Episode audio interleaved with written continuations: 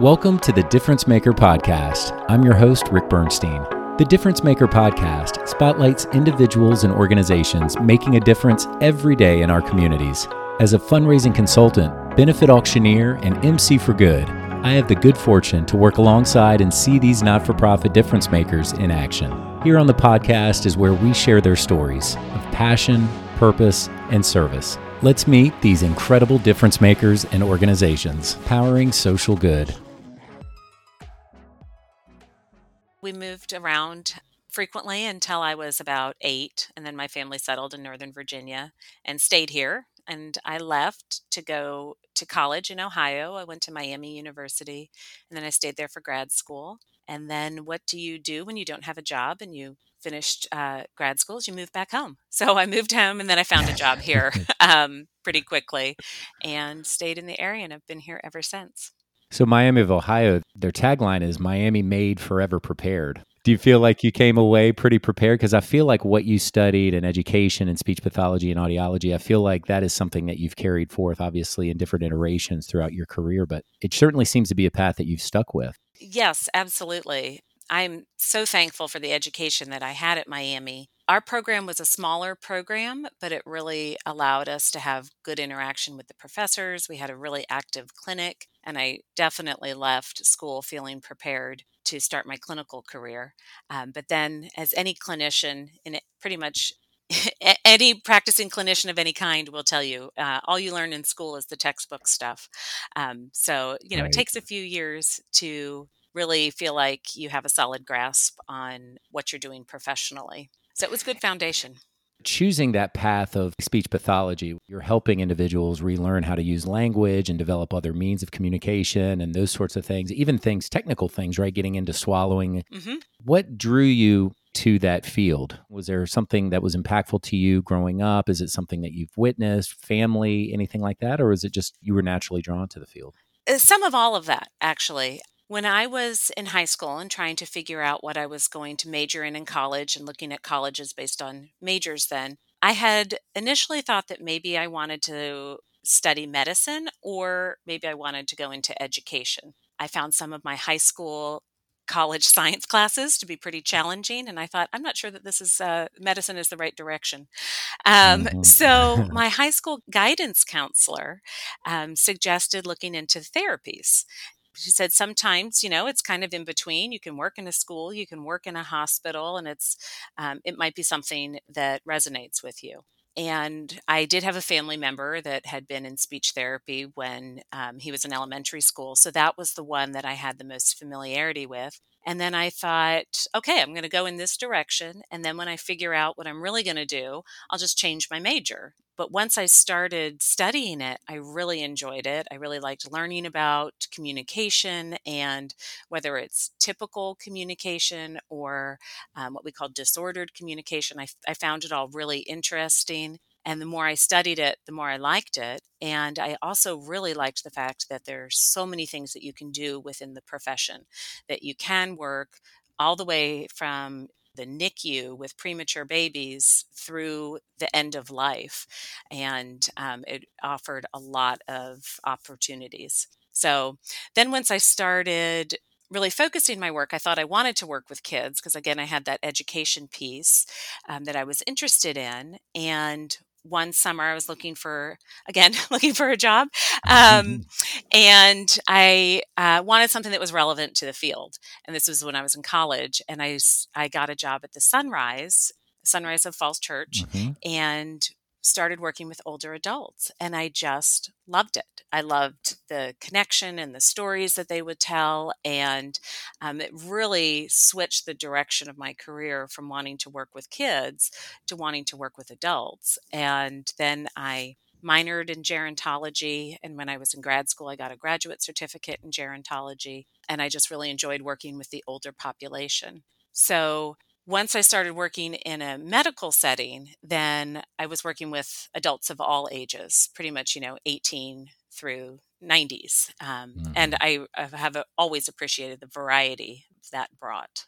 Did it change the way you practiced? You feel learning a little bit about where they came from? Right now, I feel like in this digital age, I feel like things have been very um, homogenized in a way almost and curated people's lives, right? We get to see the shiny and the clean and the fun, but we don't really learn a lot about uh, some of the nuance and some of the challenges in life. I'm sure you got that probably in that time, you know, starting with in that clinical setting right in the late 90s. Yes, absolutely. I had an, an early supervisor who had a life philosophy, a prof- professional life philosophy, that if you haven't learned something new, uh, then it was a waste of a day. And she's like, Mm, so at the time I thought like, oh, learn something new about how to apply this clinical approach. But what she really meant was like, learn something new by talking to the people you're working with. And so when your goal is to improve speech or communication, you have to talk about something. And you get the best output if you're talking about what the other person is interested in. So I've had conversations that go in depth about things like stamp collecting, um, hot air balloons, um, of course, um, more typical hobbies like golf or tennis. But if you get somebody talking about something that they're passionate about, you get so much more output from them.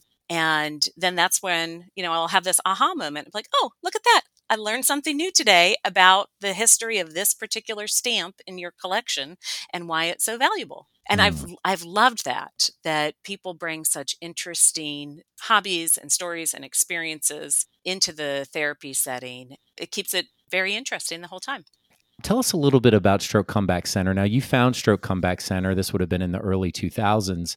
What drew you to Stroke Comeback Center from the clinical setting? Because Stroke Comeback has an approach that is supportive programs that are peer driven, but they're not necessarily clinical in nature. Maybe define what that difference is and again, what brought you there. Sure. So at the time, I was working in outpatient rehab, and most of the people that would come through our practice uh, had insurance, third party insurance, whether it was Blue Cross Blue Shield or Medicaid or Medicare. But most of the insurance policies limit the number of therapy visits a person can have, whether it's in a calendar year or time period from when their injury or their illness happened. And so, what I was finding as an outpatient clinician is that I would be working with people, say, who had a stroke and had changes in their communication. And there was so much progress that they could make. There was so much recovery that was available to them, but they didn't have the insurance to cover it. And it was a really hard Mm, conversation when you're looking at somebody who has a lot of life to live and a lot of potential recovery and say, I'm so sorry, but you're out of visits, or next week is going to be our last appointment. And then sometimes people have the option of private paying, but it's extremely expensive, and most people don't. So, in those early days of Stroke Comeback Center, it gave us another choice, another opportunity for people to continue addressing their their recoveries. And there weren't a whole lot of other options, and there still aren't a whole lot of other options for people to have that continued recovery and continued support throughout the duration of their recovery period. And what makes Stroke Comeback Center's approach to that different is that we use what's called a life participation approach. So, in a a medical based setting, we are really driven by metrics that we need to be able to quantify improvement and progress and it needs to be measurable and then that's how insurance companies will be able to justify their care. And what we do at stroke comeback centers we are less focused on those quantifiable objectives and we're really more focused on what's important to this person for them to be able to participate in their life and be active in their life. And so maybe it's something like they really want to be able to order their own coffee at Starbucks. So we practice it and we whether it's using notes or using what we call a script. Sometimes the scripts are actually videos of somebody else's mouth and they go in with an earbud in and they mm, watch the video and they use that to be able to order their cup of coffee. That to us is success and that to that person is success it's harder to justify that to an insurance company that that's that, that we're working towards ordering a cup of coffee um, so a lot of the mhm. therapy techniques that we use in order to get there are the same as what might happen in a medically based practice. But in a life participation approach, we don't have necessarily the time constraints. We have lots of opportunity to tweak things, to try it again. Um, you know, if it takes 10 times to get the coffee right, that's fine, as long as we get there and as long as we help that person meet their goal. So, coming in with that clinical background, coming to the Stroke Comeback Center, you, have taken different roles on o- over the course of that time. I mean, really, since 2008, you were director of member services and then program director and now executive director. How has your role within the organization evolved since you began? Yeah, well, when I think back to those early days in 2008, our program was so small. Um, we we were so excited when we got to 30 members. We thought, "Oh my gosh, I cannot believe it. we have 30 people that come here every week." and now we're at like 130 people every week. Wow. Um, so it was the opportunity throughout all that time to help the organization grow, which was really exciting on my part. There were things that would come up like you know, thinking 2008 to now, um, social media is something that was introduced during that time. So when the organization right. needed a social media presence, you know, there were only three of us that worked here. So I raised my hands. Okay, I'll try it and so that has been kind of fun. That's certainly not something that I learned in grad school uh, in the 90s. Um, so I figured it out, and it's been fun to have that grow and change with time, and then also watch our programs grow and change. We added fitness programs and adaptive yoga. And now we have music therapy and we have multiple centers. So we have our center here in Vienna and we have one in Rockville, Maryland, and we have a virtual center. And it's it's been really rewarding to have the opportunity to kind of get my hands dirty and help the organization move in new directions. There's so much flexibility with programs when you're getting back to the business of living and you're mm-hmm. less focused necessarily on those clinical measures, right? That would be approved by an insurance company. You're working on more things that are really related to life for the members. Yes. And so, what you guys really focus on, right, is aphasia. Aphasia is something that is uh, an effect from a stroke. I, I was hoping you could go into a little bit of detail about what aphasia means for your members. And of course, programs that go into improving symptoms related to aphasia and really helping them communicate and comprehend language and understanding and in a way that just enhances their quality of life.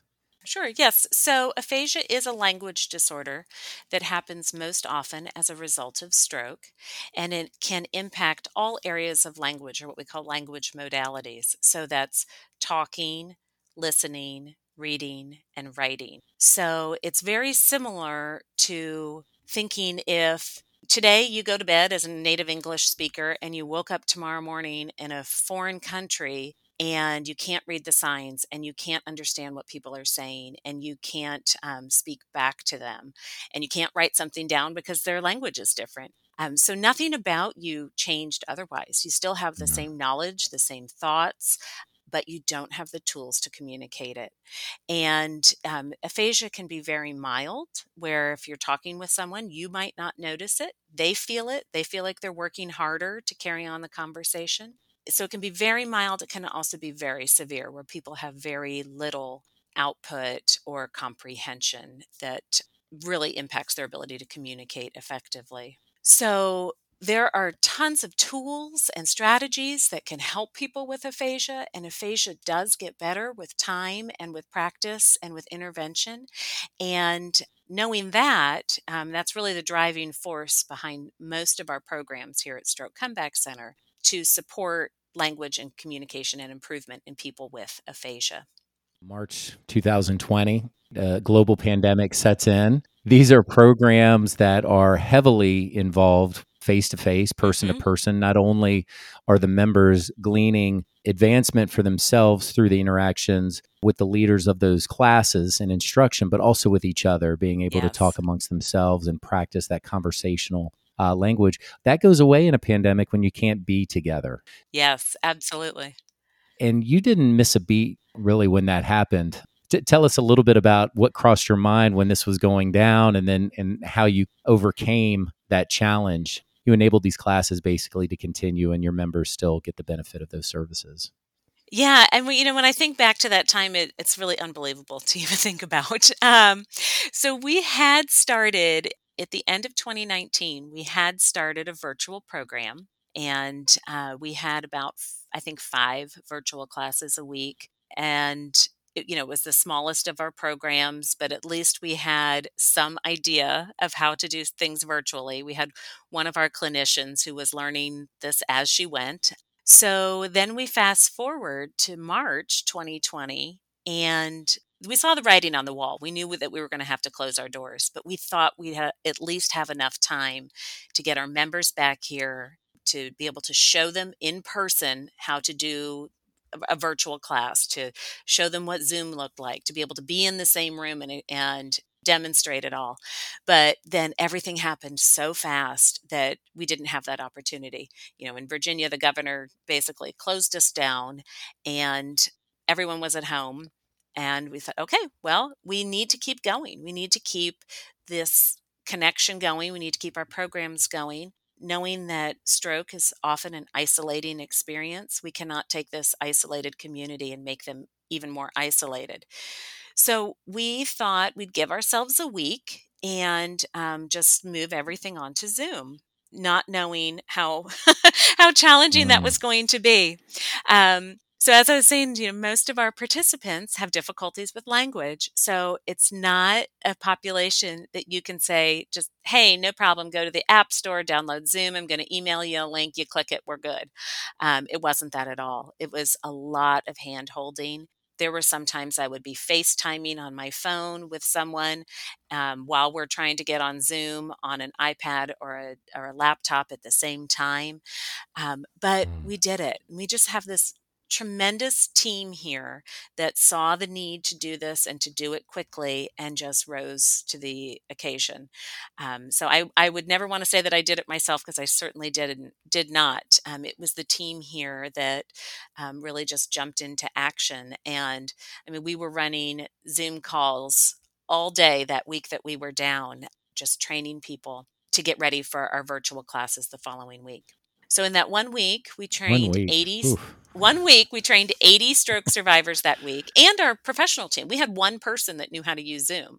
So, you know, she trained us and then we trained the members and then we rolled out some virtual classes the following week just hoping that our members would come and and they did and they were willing participants and happy to have the connection. And then from there, it just grew and it grew and it grew. And it really sustained us over the pandemic. And even now, we've reopened our centers in Rockville and Vienna, but our virtual program continues to be our biggest program. And it's here to stay. Our virtual program isn't going to go away. But with that being said, it has also been great to be back in our centers. And the last week of every session, we run our programs in nine week sessions. The last week of every session is game week, and we play lots of games in our different classes. And that's where we are this week. And pretty much all day, I can sit in my office and hear people laughing coming out of our group oh. rooms. Um, just, you know, the connection, the fun, the mood has just been it's been great. And and one of our clinicians stuck her head in the other day and said, I just want to say I know it was a lot of work for us to reopen, but it was worth it to get through game week because everybody had so much fun today. And people just need fun. We haven't had a lot of fun over the last year and a half. I, I know. And, and, you know, that's something that really struck me. You were generous enough to invite me over to take a tour of the facility and then also sit in and a few of the classes that were going on last week. And that is something that jumped out to me immediately is laughter and fun. Mm-hmm. Um, mm-hmm. You think with such a a life changing, a potentially life changing event like a stroke, and surviving that and then moving your way into thriving from that. Mm-hmm. But what I've really found that just made such an impact on me is how they understand they're working through it together. They're encouraging each other as they're expressing themselves and relearning mm-hmm. language. And I, I, can picture in my mind game week being that joyful type of experience because I saw that even in just the classes that I, I saw a speech language class yeah. and then one that was a cinema discussion class. Yeah, the support they have for each other is what keeps people coming back. I mean, I say all the time, you guys are in charge. I just work here. Um, and it's so Mhm. true that it's their connection with each other. And then when somebody says something in class and another group member says, That sounded so good. You couldn't have done that a month ago. You couldn't have done that last year. Ugh, that reinforcement to them Yeah. means a thousand times more than if I had said the same thing because that person that's sitting next to them has been walking through this with them. And it's great. It's it's absolutely the magic to a place like this is that connection that the members have with each other. And that's really what drove a lot of people to come back to our in-person classes is they just plain old wanted to see each other. They wanted to see their friends. They hadn't seen them in a year. Um, they wanted to come back.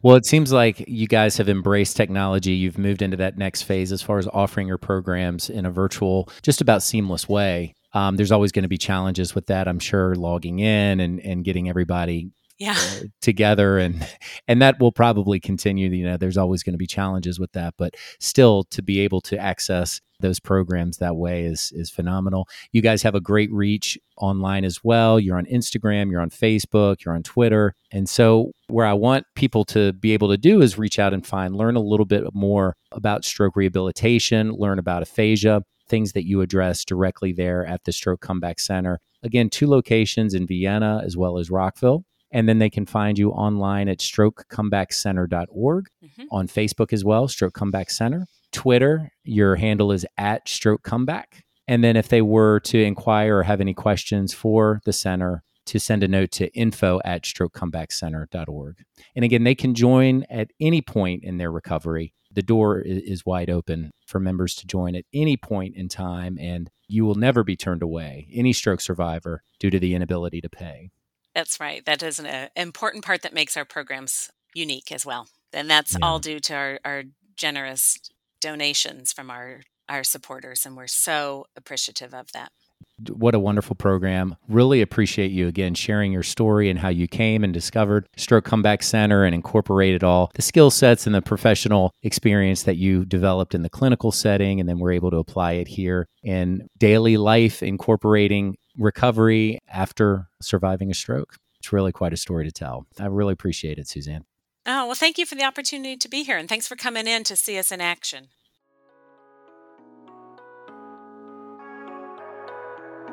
Thanks for listening to the Difference Maker podcast, where we spotlight individuals and organizations making a difference every day in our communities. Be sure to subscribe to the Difference Maker podcast wherever you get your podcasts and receive new episodes as soon as they're released. I'm your host, Rick Bernstein. Be good, be you, and keep making a difference.